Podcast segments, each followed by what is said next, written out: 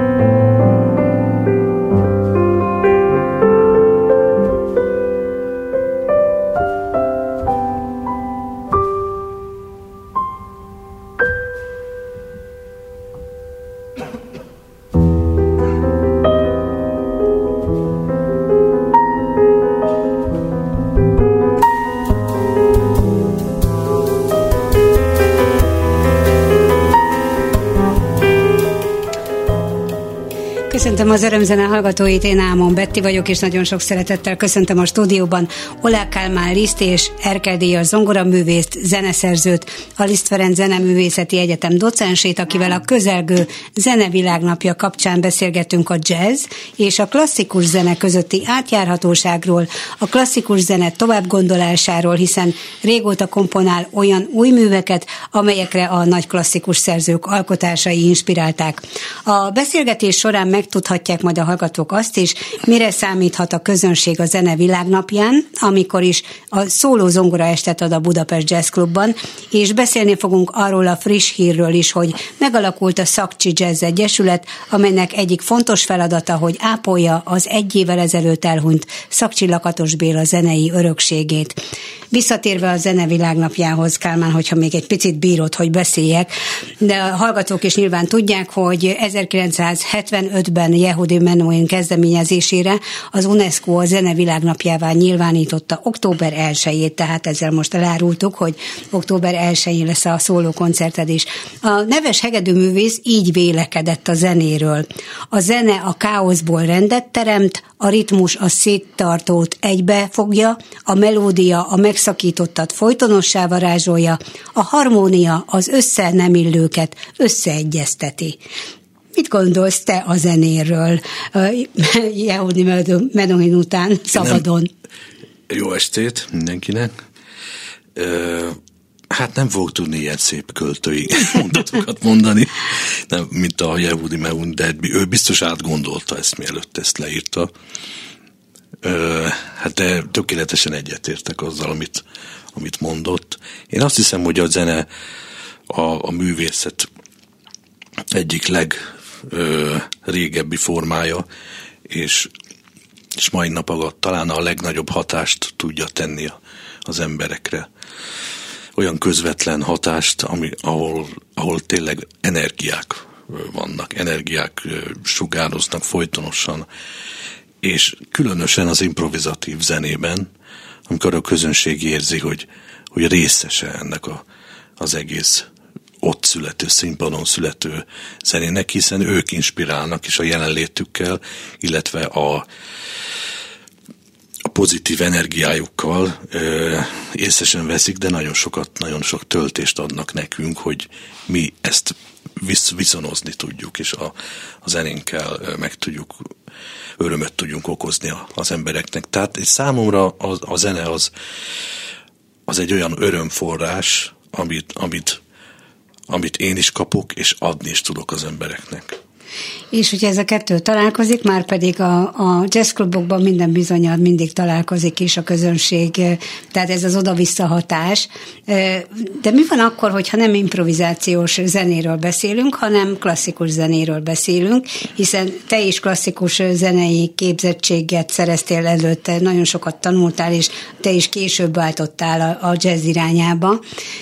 De aztán most meg, mintha vissza is térnél hozzá, persze más formában, mert mert hogy azok a, azok a például a szólózongora estjeit, hogyha mondjuk a Zeneakadémiáról van szó, vagy a Művészetek Palotájáról a koncertteremben, akkor, akkor itt egy kortárs zenei koncerten lenne az ember, és azt ugye a komoly zenéhez soroljuk. A jazz, mint ahogy az Artisius díjátadáson is mondtad, hogy ugye könnyű zenei szerzőként kaptad az Artisius díjat már kétszer, de hát a jazz az igazából könnyű zene? Annak indult annak indult, ugye a, most gondolok a 20-as évek, múlt század 20-as évek zenei, zenéjére is, és annak indult, még a, még a nagy zenekari, a swing korszak. Hogyne? A Duke Ellington, vagy mondjuk az Ellington már elkezdte a komoly zene felé való orientálódást, de hát két hétig játszott egy zenekar egy, egy, egy bárban, és táncoltak rá, odafigyeltek, de szórakoztak rajta. Tehát szórakoztak erre a zenére, illetve de hát az improvizáció ugye aztán észrevették, hogy mindig, eh, mindig más, és hát a zenészeknek egyre nagyobb igényük volt arra, hogy, hogy mindig újat alkossanak, és újat improvizáljanak, és ne, ne azt játszom, amit tegnap játszottam. És akkor jöttek ilyen nagy korszakalkotó emberek, köztük Charlie Parker, talán ő volt a legnagyobb, aki aki elvitte az egészet a komoly zene, bármit a színpadi koncertzene, koncertteremben, koncertzene irányában, és onnantól, szerintem onnantól kezdve már, már nem mondhatjuk azt, hogy ez könnyű zene, hiszen olyan olyan virtuózitás és olyan ö, ö, energiák, új, új, újszerű hangzások jellemzik már Charlie Parket és a, a társaidnak a zenéjét, hogy azt már nem lehet könnyű zenének nevezni. És én azt mondom, hogy ma igaz, hogy sok felé tudunk sok felé tudunk kapcsolódni a, a jazzben, így a komoly zenéhez is, és a könnyű zenéhez is, illetve a népzenéhez, népzenéhez is. is igen. Mégis azt mondom, hogy egyre inkább a komoly zene felé ö, hajlik a, a mai modern jazz, és leginkább a kortárs múlt század nagy zeneszerzőinek a hatása Igen. erősödik. Így például most eszembe jut Bartók Béla, hiszen te is, hogy mondjam, szívesen merítesz Bartók műveiből, Bartók munkásságából, azokban a művekben, amelyeket már te társz a hallgatók elé. Ami nem azt jelenti, hogy, hogy feldolgozod bármelyik mondjuk zongora versenyét, hanem, hanem új művet komponálsz. Hogy kell ezt akkor értelmezni? Nem nevezhetjük ezt crossovernek igazán, mert a crossover az, amikor az, az adott művet, legalábbis én úgy tudom, az adott művet feldolgozza valaki Jó, más mondom. hangszerelésben, de, de, de maradnak az alapmotívumok, mindenképpen megmaradnak. A te műveidben nem ez a jellemző. Mindkettő. Mindkettő? Mind, mindkettő csináltam, tehát csináltam crossover feldolgozásokat, például csináltam szimfonikus zenekarra a Haydn zongora szonátáiból. Hát gyakorlatilag új darabokat, mert, mert ugye átrakni szimfonikus zenekarra és hozzátenni új szólamokat, új harmóniákat ez már, már abban az irányba visz, hogy, hogy ez már a saját zenémhez szinte jobban hasonlít, mint a, mint a Haydn zenére, Igen. de hát az egész téma fel van dolgozva, tehát ez crossover. És akkor vannak olyan műveim, mint mondjuk a koncertó, Igen. szimfonikus zenekarra és jazz, jazz quintetre. Igen. Ez ebben csak Bartók és Stravinsky motivumok, ne, nem konkrét motivumok, hanem hangzások szerepelnek, meg, vagy egy-egy idézet valamelyik műre. És hát több ilyen művem van, azt hiszem ebből van több. Ugyanakkor vannak benne improvizatív részek is. És az improvizatív részek viszont teret adnak a zenésztársaimnak is, meg, meg az, hogy közösen kollektív módon improvizáljunk, de természetesen maradunk abban a, abban a hangulatban és abban a, abban a hangzásban, ami a, amiről a darab szól. Bár most újabban ö, írok olyan darabokat is, melyek teljes mértékben kortárzenének mondhatóak. Ilyen például a Liszt Faust motivumára, a Faust szimfóniának a motivumára épülő művem, ami csak ugye csak azt a bizonyos bővített, híres bővített hangzatokból álló melódiáját bontja ki. Mm. És Ebben nincs jazz improvizáció egyáltalán, ez egy kamaradarab. És most legújabban, a leges legújabb művem, amiről még most, eddig nem beszéltem, most beszélek előről, az pedig a tíz parancsolat. Ez egy több mint 30 perces kórus és uh, szimfonikus zenekari darab. Nincs benne jazz improvizáció, bár zongora szólam van benne természetesen, majd ha lesz lehetőségem, akkor én fogom játszani a zongoraszólamot, de akár más is játszhatja. Uh-huh. És a darab tavaly decemberben készült el, eddig még nem mutattuk be, de tervekben van, hogy be fogjuk mutatni, lehet remélhetőleg euh, még, még a, a, a jövő évben. Uh-huh. És még annyit mondani kell róla, hogy a tíz parancsolat és akkor majd ide már, már át is kapcsolódhatunk az Akcsi Igen. Lakatos Bélához. Úgy született meg, hogy Szakcsival mi nagyon sokat beszélgettünk, és, és a Bibliáról és a zenéről ez a két témakör volt, amit mi Igen. éjszakákon át átrágtunk. Igen, nagyon erős hittel éltünk. Igen. Igen. És ő inspirálta arra, ő javasolta, hogy, hogy, hogy csináljak a tíz parancsolatra valamilyen zenét, valamilyen művet. Mert tervemben volt, hogy, hogy csinálok egy, egy bibliai témára épülő szimfonikus művet, de kérdezgettem a Bélától, hogy mégis mire írjak, szerint mit javasolsz, zsoltárokra, azt már annyian megcsinálták, uh-huh. vagy, vagy misét, meg ahogy az új szövetség igen, hát műveket, történeteire, igen. de ezeket már mindannyian megcsinálták, viszont a tíz parancsolat még tudott még senki, senki, és ő javasolt, hogy csinálj meg. Hát most így eszembe jut a hatósan ne paráznál, hogy például igen, el sem tudom képzelni, hogy Na, ez hogy lehet megjeleníteni egy tételben. Én se Gondolom, tudtam. hogy ez akkor tíz tételből álló zenemű, nem? Nem, nem és most mondom a lényeget. Gyakorlatilag én teljesen úgy mit mondjak, beparáztam ettől az egésztől, pedig pályáztam rá, és kaptam is rá támogatást, hogy megírjam, és egyre jobban ö, törtem, ahogy törtem a fején, hogy hogy írjak én erre zenét, meg erre a szövegre. Szóval szinte lehetetlen. Igen. És egyszer csak rábukkantam, illetve nem rábukkantam, hanem a, a párom, Lakatos Krisztina javaslatára felhívta a figyelmemet arra, hogy olvassam el Gida Jenő Tíz parancsolat című versét. Uh-huh. De és jó. elolvastam, és nagyon nagy hatással, nagyon nagy hatást tett rám ez a vers. Igaz, hogy csak hat verszakból áll.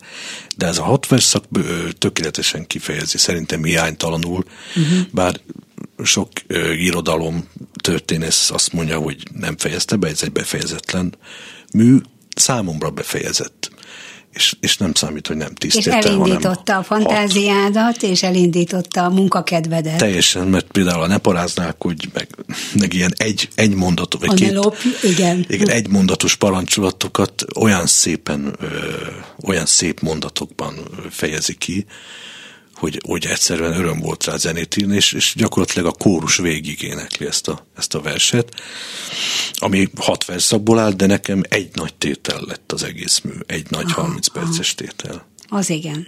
Az igen. Hát kíváncsian várjuk, ez tényleg nagyon izgalmasan hangzik, és, és akkor itt felmerül a kérdés, hogy, hogy a október 1-én, a Zenevilág napján mennyire lesz úgymond komoly zenei hatású a koncerted, vagy pedig mennyire lesz improvizatív, és ilyen erezdel a hajam, mert azért te, te nagyon-nagyon meg tudod mozdítani az emberek lelkét. Én szeretem a, ez, az improvizációt. Nagyon szinte szinte ez az el, elsődleges terep, amit, amin, amin szeretek járni, hogy így mondjam. Ugyanakkor a komponálás is nagyon fontos számomra, viszont a két dolog nem áll messze egymástól. Tehát ugyanazt csinálom, komponálok, csak itt hirtelen ö, gyors döntéseket kell hozni. Tehát az improvizációban, a színpadon. És különösen, hogyha nem egyedül vagy a színpadon, hanem vannak zenésztársaid akkor is. Akkor már kollektív akkor, improvizáció, igen, és akkor, akkor együtt komponálunk. De, de akkor már vannak keretek is. Igen. De azért ö, ott meg vannak adva bizonyos témák, vagy harmónia sorok. Amikor egyedül vagyok, akkor azt élvezem, hogy semmi nincs megkötve. És bármerre elkal, elkalandozhatok. Tehát számomra a szóló zongorázás, zongorázás az olyan, mint egy utazás. Uh-huh. Úgyhogy ö, komponálni fogok a színpadon, de természetesen ö, felépítem ezeket a kis utazásokat valamilyen témára, és így például Bartók Béla, egy, Bartók Béla emlékére írt kompozíciómat most aktuális lesz, hogy előadjam.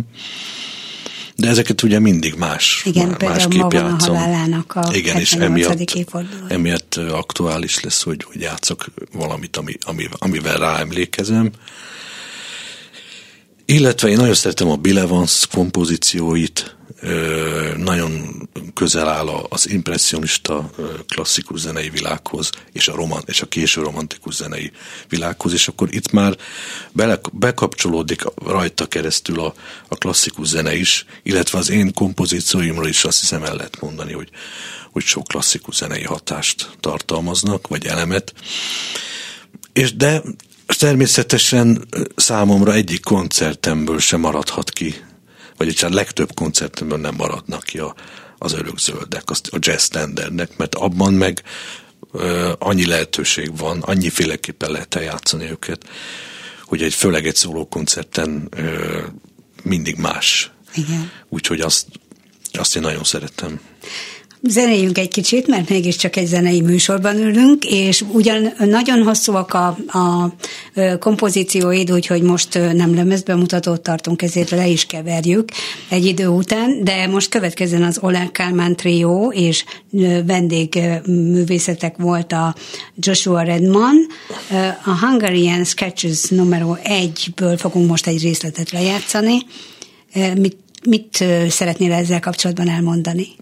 Ez a 2008-as, azt hiszem, szerzői estemen volt, de lehet, hogy rossz évszámot mondtam teljesen, csak már elég régnek tűnt.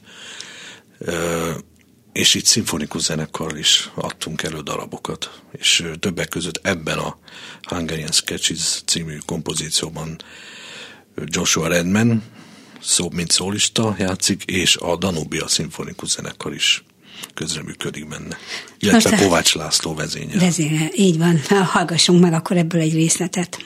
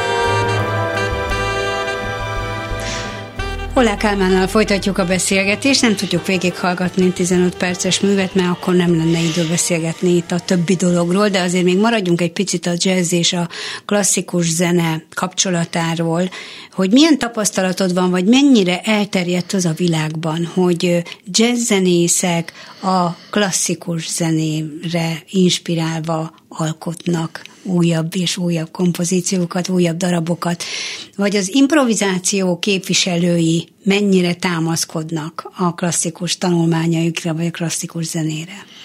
Hát ez egy nagyon régóta tartó folyamat. Ezt, ahogy említettem, már a Duke Ellington is elkezdte. Igen. És uh, ő is írt ilyen, ilyen hosszú szvitteket, amiben rengeteg uh, klasszikus zenei elem hallható, és talán akik és e, legmagasabb szintre fejlesztették ez, ezt a, a dolgot a komponálás terén, az mondjuk Chick Corea és Wayne Shorter, mm. Akiknek a kompozícióban egyértelműen hallatszik a klasszikus zene hatása. Chick Corea például sokat említ, említette Bartók Bélát, hogy mennyire inspirálta, inspirálta őt. őt. De említhetném Keith Jarrettet, aki, aki nem a kompozícióiban, hanem inkább az improvizál, amikor egyedül szóló zongorán improvizál, mm-hmm. ott, ott fejti ki a, azokat a motivumokat, amiket a klasszikus zenéből kölcsönzött, vagy azokat a harmóniákat. Ő egyébként az a, az a, az a egy teljesen egyedülálló zenész, aki, aki előadja is a klasszikus, tehát jazzzenészként, világhírű jazzzenészként rendszeresen előad klasszikus műveket, és hát ugye itt Budapesten is játszott. Neked is volt valami hasonló koncertet, bár nem te játszottad a, a klasszikus zenei ö, részleteket, vagy a, a klasszika, hanem reflektáltál úgymond jazz zenészként. Igen, igen. Egy ilyen lemezünk is van a Stuttgarti Kamarazenekarral, ahol a Goldberg variációkat. Így van a Goldberg Illetve annak a vonós zenekari átiratát játszották, és én pedig reflektáltam rá, ilyen is volt. Olyan is volt, hogy játszottam kiváló klasszikus zenészekkel kamarazenét. Mm modern zenét. Mondjuk például játszottam a, a Bartó kontrasztokat többször is. Vagy játszottam a Poulenc sextettet. Tehát a modern zene annyira azért annyira érdekelt, hogy azért meg is tanultam néhány dolgot, de, de nem vagyok egy, egy rendszeresen tehát nem rendszeresen nem adok elő klasszikus darabokat, és hát a Jared pedig ugye föl is vette a, mondjuk a Sostakovics összes pelódium és fugáját, illetve hmm. a Bachot is fölvette. A Bach volt. Te hogy ez Bachal? Hát én azt mondom, hogy Bach a, a minden zenének az alapja. És, és nincs olyan jazzzenész szerintem, aki ne szeretné, vagy aki, aki ne, akire ne tett volna bármilyen hatást. Úgyhogy nagyon fontosnak tartom mai napig is, és hát ugye a jazz tanszéken ugye nálunk ebben szerintem egyedülállók vagyunk, mert én nagyon sok mesterkurzust adtam európai zeneiskolákba, ahol nem volt klasszikus, kötelező klasszikus zenei óra uh-huh. az zongoristáknak, és mi ebben nagyon erősek vagyunk, tehát mi nagyon, ugye Magyarország azért tényleg arról híres, hogy nagyon erős klasszikus zenei múltja van, és, és ezt mi a jazz tanszéken akarjuk meg akarjuk őrizni ezt a hagyományt, és, és nagy, nagyon magasra tesszük a, a, mércét ebben a tekintetben, és már a felvételén is magas klasszikus zenei követelmények vannak. Teljesen természetes ez a hallgatók számára is, hogy, hogy ennyire támaszkodniuk kell a klasszikus zenei ismeretekre, ahhoz, hogy fejlődjenek? Vagy pedig azt mondják, de hát én jazz akarok játszani, ilyen bibapot szeretnék játszani, és, és nem érdekel, hogy, hogy Igen. Mit, mit csinált Liszt. Volt ilyen is. Ah. Érdekes módon voltak ilyen, nem is olyan rég valamelyik diák azt mondta, hogy bocsánat, de én nem szeretem a Bachot. Ez ilyet nagyon Igen. ritkán hallok. A, a, a. Tényleg nagyon ritkán hallok ilyet, és akkor Jól nem szeretted, de akkor is meg kell tanulnod, mert a vizsgán muszáj játszanod Bachot. Ah, Aztán ah. majd lehet, hogy egyszer megszereted. Egyébként én is, amikor... Lehet, hogy fel kell nőni hozzá Persze. neki például, igen. Én is egyébként későn szerettem meg a klasszikus zenét. Tehát gyerekkoromban utáltam, mert Mhm. uh-huh. meg kellett tanulni a darabokat, és én meg lusta voltam ehhez, és mindig átimprovizáltam a darabokat, meg szóval ilyen ilyen lázadó Ja, típusú ja, ja. gyerek voltam. Aztán, ö, amikor már jazz zongoristává váltam, 20 éves koromban, már, már, már három vagy négy éve koncerteztem Igen. akkor, akkor tértem, akkor jöttem rá, hogy mennyire fontos a klasszikus zene. Technikailag is fontos, hogy, hogy, hogy az ember ö, le tudja játszani a gondolatait, és, és hát az inspirációról nem is beszélve, hogy mennyi, mennyi újat adhat, mennyi új ötletet. Ezt mindig meg akartam kérdezni, én ugye nem vagyok zenész, de szerintem a hallgatók nagy része sem zenész, akik bennünket hallgatnak, hogy a zeneszerzés, oktatás például, az melyek azok a legalapvetőbb dolgok, amiket most így három mondatba el lehet mondani, hogy, hogy hát ezeket mindenképpen meg kell tanulnia annak, aki zenét szeretne szerezni, tehát nem elég egy hangszeren játszani, de azon azért kötelező valamilyen hangszer, nem? Igen, én zeneszerzést oktatok, de is oktatok, de Igen. jazz zeneszerzést, mert külön van nálunk klasszikus zeneszerzést főtárgy, amit Faragó Béla kollég, kiváló zeneszerző kollégánk tanít, és ott, ott is a stílus gyakorlatok a legfontosabbak, tehát hogy tudjon írni egy, egy Mozart stílusban egy menüettet, vagy egy, vagy egy fugát Bach stílusban, És jazzben? stb. És nálunk is ugyanúgy, én is ugyanúgy a stílus gyakorlatokra fektetem a, a hangsúlyt, hogy, hogy egy jazz zeneszerző, tehát aki kifejezetten arra a tanszakra jelentkezett, Igen. és arra vettük fel, tudjon írni egy bebop témát, de tudjon írni egy, egy modern jazz big bandre, tudjon hangszerelni, uh-huh. illetve hát egy sokféle stílus gyakorlat, és ezeket így, így időrendben szoktuk végigvenni, és akkor így, így megismerkedik. Milyen megismer egy zeneszerző többféle stílust. De egyébként a, a zongorista növendékeimnek is javaslom, hogy a zeneszerzést De a kettő csinálják. lehet ugyanaz. Tehát lehet hát, valaki zongora, zongora hallgató, zongora művésznek készül, ugyanakkor a zeneszerzés is Igen, izgatja, szóval nagyon- hiszen különösen az jazzben az improvizációhoz elengedhetetlen, Igen, hogy, igen. Hogy, hogy magas tudásra tegyen igen ez, szert. a, ez a két szak, ez nagyon összefonódik Igen, nálunk. igen. A zeneszerzőknek muszáj improvizálni, mert őket segíti az, hogyha tudnak improvizálni is, és az improvizáló előadó művészek pedig tanulnak zeneszerzést, őket pedig az segíti, hogy, hogy kapnak ötleteket, a, a komponálás gyakorlását. Mi van akkor, hogyha valaki, egy Hol? hallgató például remek zongorista, tehát minden, minden a vénájában benne van, hogy ő ehhez a hang, e- erre a hangszerre született, de az improvizációs képessége nem erős, vagy, vagy nem képes, vagy, vagy nem képes, vagy nem, nem tud újat alkotni, mert mindig a, az, ami a fejében van, az jön elő. Biztos, hogy van ilyen is. Van egyébként a jazzzenészek között is több, több típusú jazzzenész van. Van, aki sokkal jobban szereti előre meg, megtervezni, és, és nem nagyon kockáztat. Tehát kevésbé kockáztató jazzzenészek is vannak, ettől még nagyon jó zenészek. Igen. És vannak, akik kockáztatnak. És em- ettől persze ö, születhetnek rosszabb és jobb is improvizációk is, de, de maga ez a, ez a kockáztatás alapvetően érvényes az egész jazzre, úgy, ahogy És van. hogy aztán az a kockázat még örömet is okozzon, mert ugye az is nagyon Igen. fontos, hogy ne egy szenvedés legyen, és, a, és nagy stresszt okozzon a művésznek, hanem, hanem örömét igen. benne. De hát ebben is ugye a rutin nagyon fontos, hogy valaki ezt nagyon régóta kockáztat, és nagyon régóta csinálja ezt a, ezt a játékot, mert egyébként játékosan kell felfogni, nem szabad túl komolyan, mert akkor görcsös lesz. Igen. Akkor, akkor egy idő után nem, nem görcsöl ezen, hanem elengedi magát, és akkor születnek a, a nagy dolgok, és akkor... Most ebben a tanévben hány hallgatód van? Most uh, hét növendékem Hét van ebben a növendék. tavéban. Nagy, tanévben. nagy elfoglaltság neked? Nem, nem, pont annyi, amennyit, amennyit ennél, ennél többet, se kevesebbet nem szeretnék tanítani, két, két napot tanítok egy héten. Azt gondolom, hogy, hogy akinek ekkora rutinja van, mint neked, és, és mennyi most már 30, 30 éve biztos, hogy, hogy színpadon vagy, vagy már 35 lassan. Hát 17 éves 17 korom óta, vagy 16. és most 52, vagy jó számom? 53. 53, ó, mennek az évek.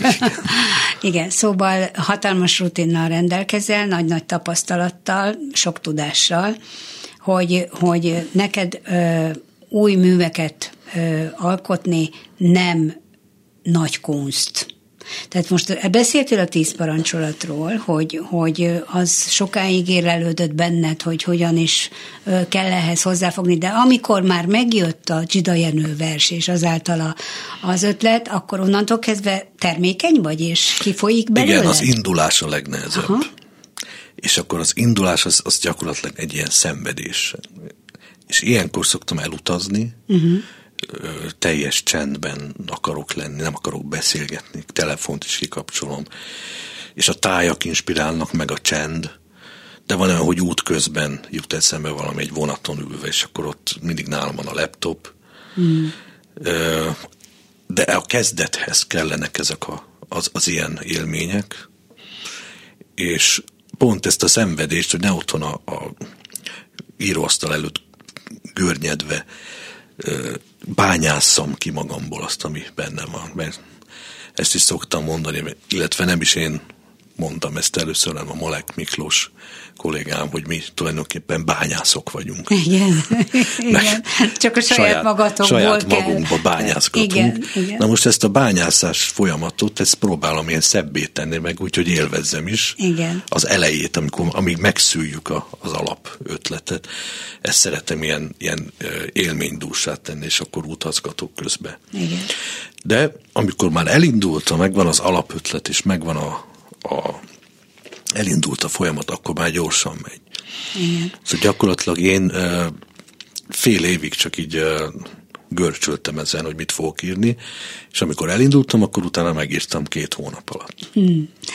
Mennyire az örömet neked az, amikor a fiaiddal játszol egy színpadon, hiszen a büszke édesapa is lehet, remek karriert futnak be a Krisztián, mint zongorista, és szakszofonon játszik Kálmán fiad, és hát itt az Olá Kálmán Junior, és az Olá Krisztián, akik, akik remek zenészek lettek, és hát igen, előfordul, hogy, hogy apa is ott közreműködik. Igen.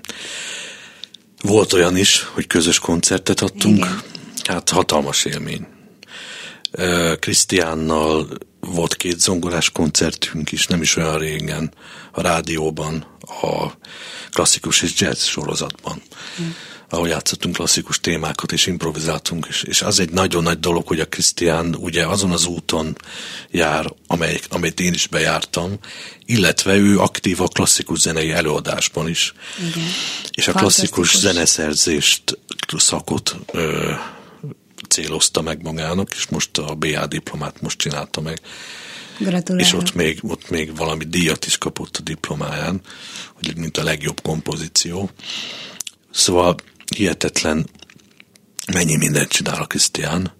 Tehát ő is inspirál engem, és amikor együtt zongorázunk, akkor, akkor rengeteg ötletet ad. Tehát, hogy valaki van a családban, méghozzá a legközelebbi hozzátartozó, akivel tudok kollektív módon improvizálni, ez hatalmas dolog. És, és ő is kialakította a saját nyelvét a hangszerét. Bizony. Tehát már nem, tehát nem lehet összekeverni, hogy most, a, most Olá Kálmán vagy Krisztián, Olá Krisztián játszik, mert meg, meg, megvan a saját bizony, hangzása, bizony. a saját pillantése, vagy nem tudom igen, pontosan igen. ritmusa, és jó, hát annyira mondod. friss az a zene, amit ő, ő, ő produkál, hogy jó, épp büszke édesapa helyett beszélek, de, de még egy kérdésem lenne, ha már formációkról esett szó, hogy mi újság van a Trio midnight mert hogy egy legendás igen. trio formáció, mostanában nem látom, hogy lenne koncertetek.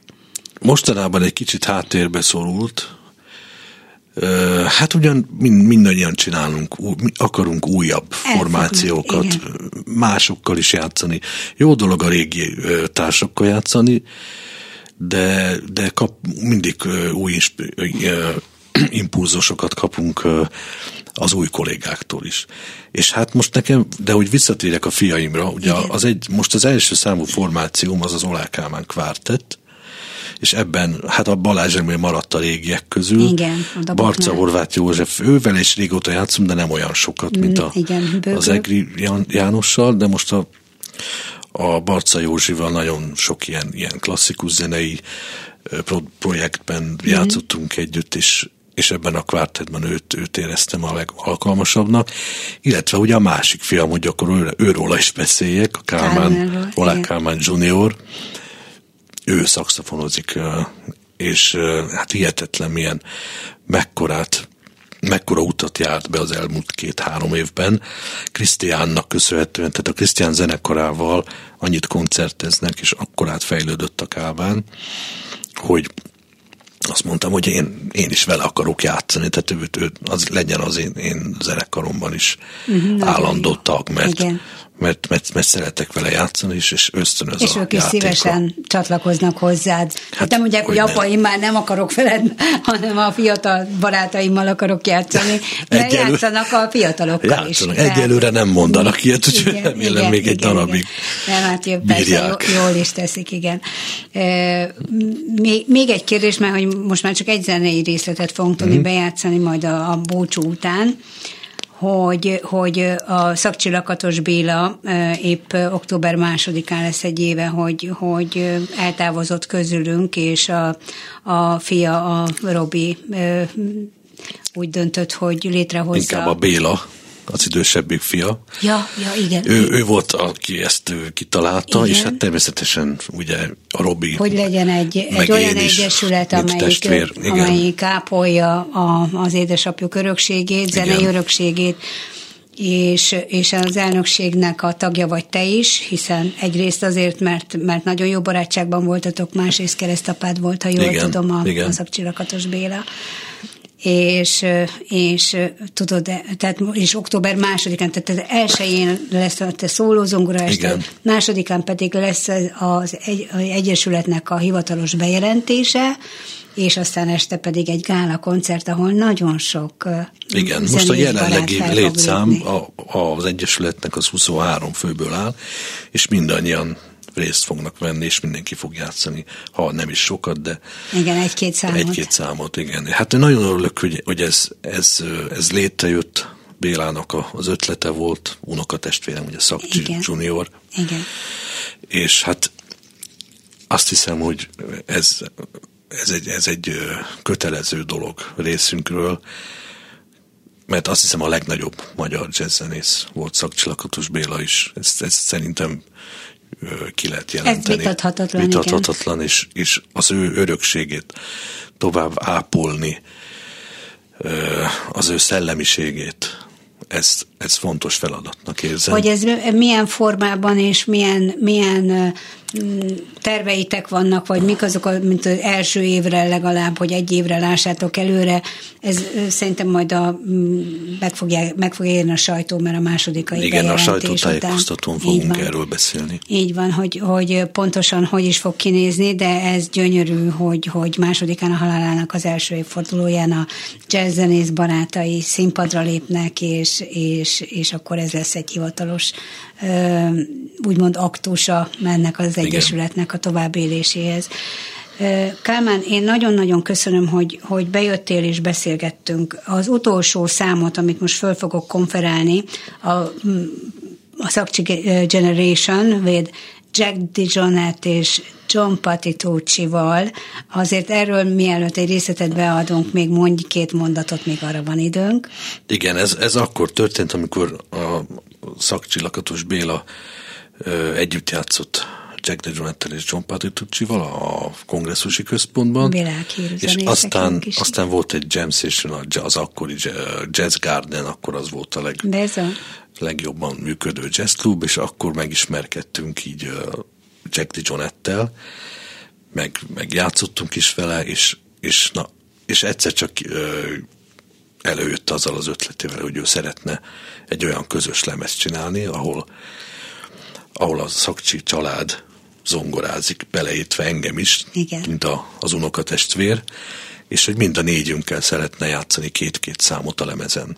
És ez arról, az a lemez, ahol én trióban játszok, tehát nem együtt játszongorázunk. És a te viszont... szerszeményen, mert hogy a Lyric Igen. Song, ebből fogunk most bejátszani egy részletet, ez a te saját szerzeményed. Igen, és ez volt, amit először hallott tőlem Jack DeJohnette, mert kellett felvételt küldeni neki akkor, amikor, amikor még ö, ö, szervezés alatt volt a koncertje. Igen, hogyne, hogyne. És, és ő ezt megjegyezte ezt a számot, és, és mondta, hogy nagyon tetszik neki, és szeretné játszani. De jó, nagyon szépen köszönöm.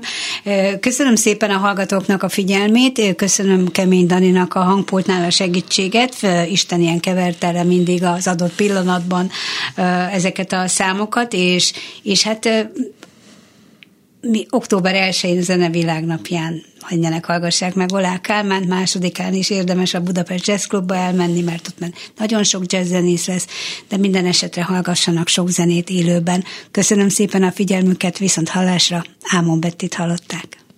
Köszönöm szépen én is, és várok minden kedves hallgatót a koncerteken.